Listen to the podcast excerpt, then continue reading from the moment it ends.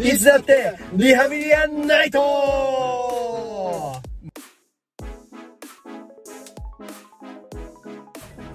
さあ始まりましたね。いつだってリハビリアンナイト一人会ですね。やっていきたいと思います。で今回はですねあの史上初のドライブをしながらの収録をしていきたいと思いますね。あのギャンギャンに台本があるんであの着いたら着いたタイミングでか台本読みながらやりたいので一旦止まってねドライブを一旦中断しましてやっていきたいと思いますね。いやーかれこれで全然2人でね収録をせずやってまいりましたけどもあのー、僕の予定も 忙しくしていたのとあとねあのコロナに感染してしまいましてでそこから結構あの自分の友達の結婚式だったりとかかそういったことが重なってですね全然2人で収録するっていうことができできてなかったですね8月はね。なんでねまた2人でやるのを楽しみにしながら今日はね一人寂しくねやっていきたいと思います。でまあ先ほど言いましたけどもコロナに感染してしまいまして8月の中旬ぐらいに。なんで8月の試合だったりだとか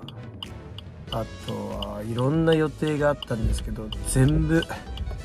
キャンセルっていうことになってしまって予定 予定組んでたね人とかあのー、試合今回ダブルスだったんでダブルスのペアだったりだとかにねあの本当に申し訳ないなって思いながら。でまたえっともう10月の頭にはあの試合があるので本当1日ですね。10月の1日にはね試合があるんでちょっとねそこに向けてあのー、練習したりトレーニングしたり気をつけていかないといけないんでまあ、あのまたねあのー、頑張っていきたいなと思います。自分の活動に関しては。あと仕事の方もね結構ね多忙になってきちゃって、まあ、いいことであるんですけどもねほぼほぼ休みなくやっていますね。ええ。ほんでそうですね唯一8月なんかでかい自分の中でイベントがあったといえばやっぱり友人の結婚式ですね。友人の結婚式に参加させていただいたんですけどもまあ本当にねかれこれ自分のではなく友人の結婚式高校の時の部活の友達なんですけどもすごい仲いいのが7人7人組ぐらいでいましてかれこれ3回ぐらいあのー、参加させていただいたんですけどもどれも素敵だったんですけどね。いや本当にやっぱ改めて結構期間が空いてあのー、久々に結婚式に参加したのでやっぱ改めて見ると本当に素敵なんだなと思って。いやー本当にいいなこんなね美しくもあり素敵なことがね起こるあの起こるじゃないね本当にいいなと思いましたね。結婚したいな。あとはそうですねあの結婚式参加する、理由の一つとしましてあのね結婚式のね余興にも余興もねやはりこれ3回目なんですよ。でも毎回頼まれましてで本当不本意不本意ではないですけどまあやるよって感じですけど毎回毎回緊張してたんですけど今回は本当に緊張し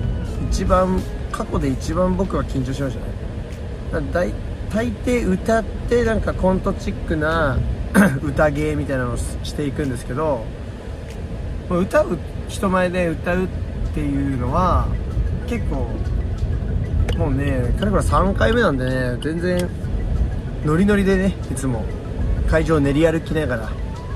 あのー、歌ったりしてたんですけどあ今回はねでもコロナの関係で感染対策としてフェイスガードとかもしてたんですよね。今回初めてですね僕踊ることになりまして2個目の余興パフォーマンスで。いやもうその踊りっていうことが本当に難しすぎて全然覚えられないんですよ。いや本当に。その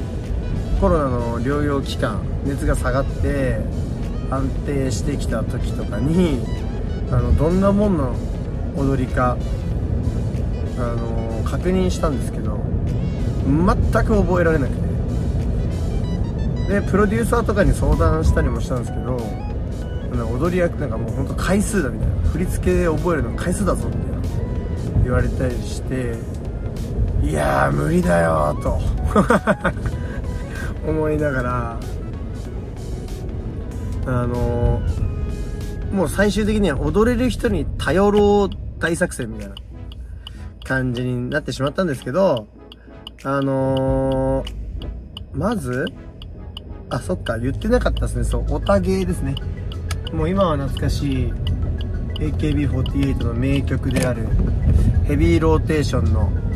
オタゲーを披露したわけですよ。で、みんなでその余興組で集まって練習したりしたんですけど、完璧に踊れるのがまずその時点で2人しかいなくて。で まああの結構久々だったんでねあのいろいろ喋ったりなんなり雑談してたんですけど雑談してる時にやっぱり思ったのがやっぱり本当に友達だなと思って。友達だなっていうか仲いい本当に気も使わないで喋れる人たちなんだなと思って。その会社とかあの会社とかで話す、ま、職場の同期先輩後輩上司とかってやっぱ全然違うじゃないですか。その学生時代の友人っていうのは。なんかそのバイト先とかで仲良くなるっていうのもそれやっぱ学生ならではっていうかその大人になってから社会人になってからっていうの全然ない感じがして本当なんかこういい感じの仲のいい距離感で喋れる友人なんだなと思ってもうすごい楽しくなっちゃってですね。踊りなんかもうそっちのけで喋ったりとか喋ったりしちゃったんですけどまあでがっつり結構踊りの練習もしてもう回数重ねてもう一夜漬けっすよねほぼほぼね。なんでなんかまとめてきた組とバラバラできた組で分かれてまああの7人組なんでね1人は新郎なんでまあ6人なんですけどでファミレスなんか入ったりしてなんか昔話しつつ今の話今の自分たちの話をしつつっていう感じでやっててね本当にやっぱ友達っていいなと思ったんですけど。でまあねあの舞台移しましてね結婚式ですよね、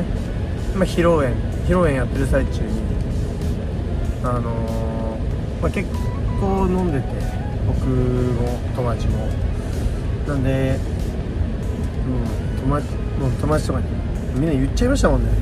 もうお前ら本当最高だよみたいな。本当に大好きだよお前らのことが。って言ったらまあ鼻で笑われましたけど、まあ、照れてるんだと。勝手に僕は思ってますからね。でなんか2次会なりね3次会なり4次会なり5次会までやったのかな結局。よくわかんないですけど。あのー、本当に楽しかったですね。なんか披露宴ってその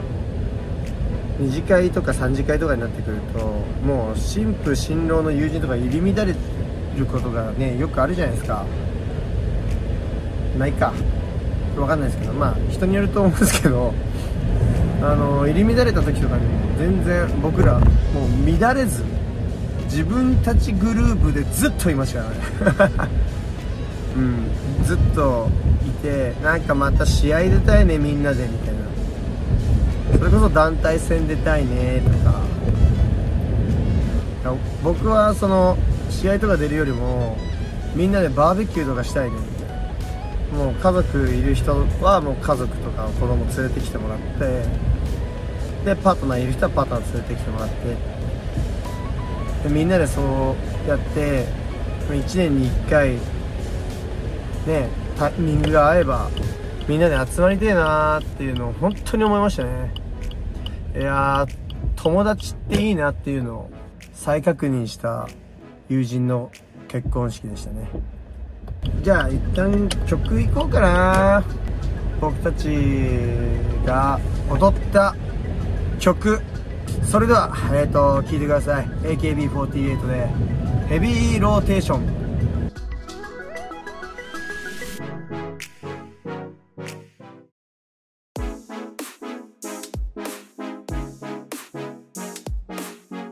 はいいかがでしたでしょうか、えー、この曲に合わせて AKB が AKB さんたちがあの踊ってた感じではなくあの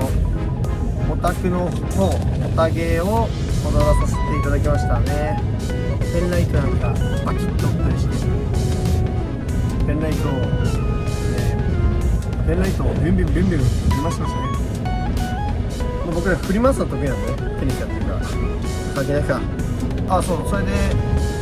で僕はもうその新郎新婦が泊まるホテルに僕も泊まったろと思って部屋空いてないのって聞いてみたんですよ何部屋空いてるっつってじゃあ僕泊まりますっつってで他のね新郎新婦の友人結構もうぐちゃぐちゃになっちゃってて45時間終わりなんでそいつはどうすっかと思ってでももうなんか新郎新婦は結構朝早くからなんか活動しないといけないみたいな感じだったんでなんか戻りたそうな感じだったんですよね。まあ疲れてますもんね。神父なん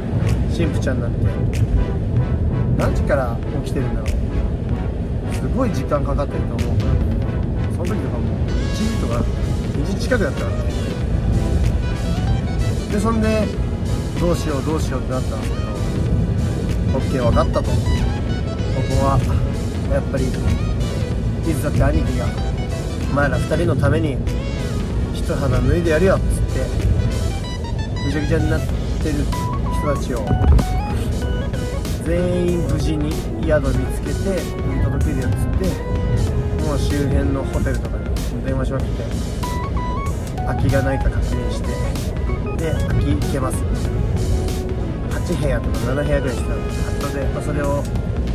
それなんか予約してあげてなんでタクシーの会社に電話して呼んだりとかですねであとはなんか駅前のロッカーとかに自分の荷物置いてきちゃったっていう2人組の子たちと一緒にね、まあ、夜も遅かったんでその子たちの荷物取りに行きがてらあのタクシーチャーターしてたりしてたんですけど、ね、でかれこれね無事に全員送り届けまして。ホテルの部屋でもちょっと1本まだちょっとお酒飲もうとその日の余韻に浸りながらいや本当に友達っていいなって思ったのと無事にねあのぐちゃぐちゃになってる人たちを宿に届けて大丈夫かなこれこの1人会全然思んないと思うけどまあ聞いてもらえるだけでいいかなうんあまあいろいろなことがありましたけどもすごい深夜まで飲んでたんですけどその次の日も午後から仕事っていう感じでした。悪い気は本当にしなかったですよ。祝い酒なんで。あのこの年になってこういうことができるのって本当幸せだなって思いましたけどね。うん。まあ結婚式編はそんな感じかな。じゃあそろそろ本題に入りましょうかね。いや本当に悩んでたんでこの題材にするの。いろんあのプロデューサーとか書いトとかにもどうしよう。相談してたんです。けどちょっと僕は僕でね全く違う企画にしてみちゃおうかなって思います。さてさて今からでもちょっとバックで駐車しますね。ピーピーピーピー音鳴ると思いますけどご注意ください。こカットされちゃうかな。ドライブ感あるからちょっとカットしてほしくないな。面白いと思うから。こういうところだけだと思って。ねさてと。それでは行きますか本題を。僕がやったね。実はあの僕たちあのアフタートークとかやってたんですよ。ビフォートークとアフタートークみたいなのやっててで僕が企画したアフター番組があったんですけどそれをねあのー、今一度やってみようかなと思ってあのー、タイトが最初やってましたねいきなり東北さんアフター番組のやつ。でそれを僕は復活させましていつだって兄貴の気になるシリーズ男なら渋かれ見た目から入れミスターブラザーズカットクラブはい。で、えっと、前回が僕が気になるシリーズでやったのが、お茶屋さんですね。ティーバックスっていう代官山にあるお茶屋さんなんですけど、今回はですね、えっと、日本にあるバーバーショップ、あの、理容室、床屋さんですね。に、で、一番有名どころなんじゃないかなって思うところがありまして、ミスターブラザーズカットクラブ。あの、男が憧れる男になる、なれる、ね、床屋さんなんですよ。ね、皆さんどんだけ認知してるかわかんないですけど、バーバーとは、あの、カットや髭剃りが旧来の美容室で、プラスアルファの付加価値があると言われてるところですね、バーバーで、例えば付加価値、プラスアルファの付加価値の例えば、ファッションの提案、趣味の話とかを、あのー、ね、切ってくれてる人が、ね、あの、話してくれるっていうような感じですね。本当にイケてる人たちが切ってくれてるんですよ。あの、ミスターブラザーズは。うん、本当に男が憧れるタイプの男の人が切ってくれてるって感じですね。で、ミスターブラザーズカットクラブとは、代表の西村優也さんが、アメリカンカルチャーに憧れて、アメ車、バイク、ヴィンテージの延長でバーバーがあるよっていう感じですね。ねまあいろいろあるんですけど、かっこいいことを、と目指そうよ、目指すっていう形で、あの、始めたのがきっかけらしいですね。で、どんな客層かって言ったら、本質的な男らしさを求めてる人たちが集まるっていう感じなんですよね。で、あの、いろいろ店舗あるんですけど、あの、原宿店ではね、あの、カルチャーが交差する男の社交場を目指してるらしく。で、なんで流行ってるのかと。めちゃくちゃイケてるスタイリスト。もう本当に個性を尖らせてる。まあ今の時代に合ってる感じですよね。男が憧れる男だとね。兄貴の。本当に、これがテーマですね。男が憧れる男。仕事へしっかりこだわってる兄貴みたいな人たちが、でそういう人たちがスタイリストになってるっていうところが本当魅力的なんですよね。スタイリストさんたちの YouTube とか Instagram とか結構見たりするんですけど、かっこいいなと思いますもんね。で、僕がね、あのー、ぜひ切ってもらいたいスタイリストさんがいまして、大田原祐樹さんっていう、ね、最初は美容院からスタートしていたらしいんですけど、なんかちょっと違うなと。で、やっぱり男の人の髪型をね、やってったりして、すごい、それこそその時はもうあったのかな、ミスターブラザーズが。やっぱりそのスタイル、雰囲気にやっぱり憧れて、だから最初は技術をつけて名前を売ろうっていうことで、そのバーバーにもね、大会があるらしく、でそれに出場したりして、まあ、技術を磨いて、自分の知名度上げていこうっていう活動をしたんです。ここがね、あのー、僕がやっている、ね、仕事の一つ、でテニスコーチと似てるなと思って。僕は本当に練習したり自分の名前を売ろうっていうことで試合に出たり、実績ですよね。それはどこの世界でもそうなのかなと思いますよ。その実績をつけてつければそのままね名前が、ね、上がってくんで。そういう活動をする気持ちっていうのはものすごく共感できますし僕の中でも一つのなんか話したいポイントですね。どんな感じに努力してるのかとかそれに努力する時間はとか内容はとかどういう風に工夫してるのかなとか髪切りながら話してみたいもんですね。ええ。なんであの3年結構最初は断れたりしたらしいんですけど3年越しでミスターブラザーズに入社できたらしくて。でなんか最終的には海外に通じる人になりたいって言ってましてかっこいい人にかっこよく切ってもらえたと言われたいと。僕もねあの髪型実はフェードカットにしてこの間初めてバーバーに行きましたけどまだミスターブラザーズには行ったことないんでねちょっと勇気いりますけど頑張って。一歩踏み出せるようになりたいと思います。大田原祐樹さんとかだけでなく他のスタイリストさんたちのいろんなことへの考え方とか姿勢とかその仕事に対してとか本当見習うところがめちゃめちゃあって本当気になってはいるんですよね。直太朗ゆきさんとあのデフテックのマイケロさんの対談がありましてそれを見るとやっぱ全部全力でやらないと男はもうかっこつけらんない。結構そのミスターブラザーズのスタイリストの人たちってすごいタトゥーだらけなんですよだからそのタトゥーって1つ入れるのに結構お金かかるんでタトゥーの数は繁盛の証だった。つまりやっぱ腕がいいってことなんですよね。腕がいいぞっていう証でもあるし自分への覚悟もあると思うんですよね。やっぱりタトゥーって一つ一つしっかりした意味があるんでやっぱあのー、日本は結構入れてる人に偏見あるんですけど僕は全然偏見とかなくまあ自分自身は入れてはいないんですけど。でやっぱりそのデフテックの前川さんがその対談の時にいい店はあの緊張感があるんだけど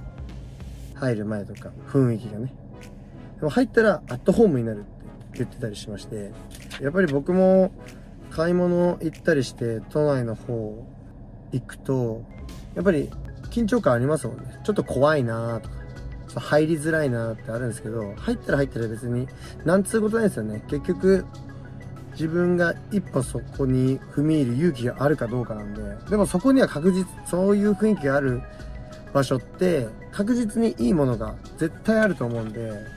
僕はそういったところでやっぱり服とか靴とか髪とかを着れるようになりたいですね。自分自身も。僕もなんか緊張感あるテニスコーチ目指していこうかな。なんか反応がないと困りますね一人会って。いつも二人で喋ってた二人で喋ってるって本当に楽なんだな。一人会って結構きついな。っていう感じですね。なんであのミスターブラザーズカットクラブ皆さんぜひぜひ気になった方調べてみてくださいよ。この日本で一番有名なバーバーに。きっと僕があの話した小原祐樹さん以外も一人一人を深掘りしてる動画とかあったりしますんでぜひぜひねチェックしてみてください。あの結構グダグダになっちゃいましたけど皆さんいかがでしたでしょうか？今あの電気を切って台本をしまってみました。まあ、本当はあの、カイトの反応ありきで 作ってた部分もあるんで、だいぶはしょってしまいましたけど、ぜひね、かっこいい髪型を目指してもらいたいんで、ね、ミスターブラザーズカットクラブ、よかったら調べて足を運んでみてください。僕も行ってみたいと思います。こんな感じでよろしいでしょうかめちゃめちゃグダグダになっちゃったかなと思いますけども。いやー、やっぱカイトくん様々っすね。僕、じゃあ一人、僕一人じゃね、全然できないっすわ。はい、なんで僕の一人会はこれにて終わりたいと思います。まあ、自分のことも、ポッドキャストのことも含めて、いろいろ楽しみながらやっていきたいなと思います。曲はどうしようかな。のりきよのバーバーショップって曲があるんで、それでしましょうかね。それでは聞いてください。えっと乗り気よでバーバーショップ。では皆さんバイバイ。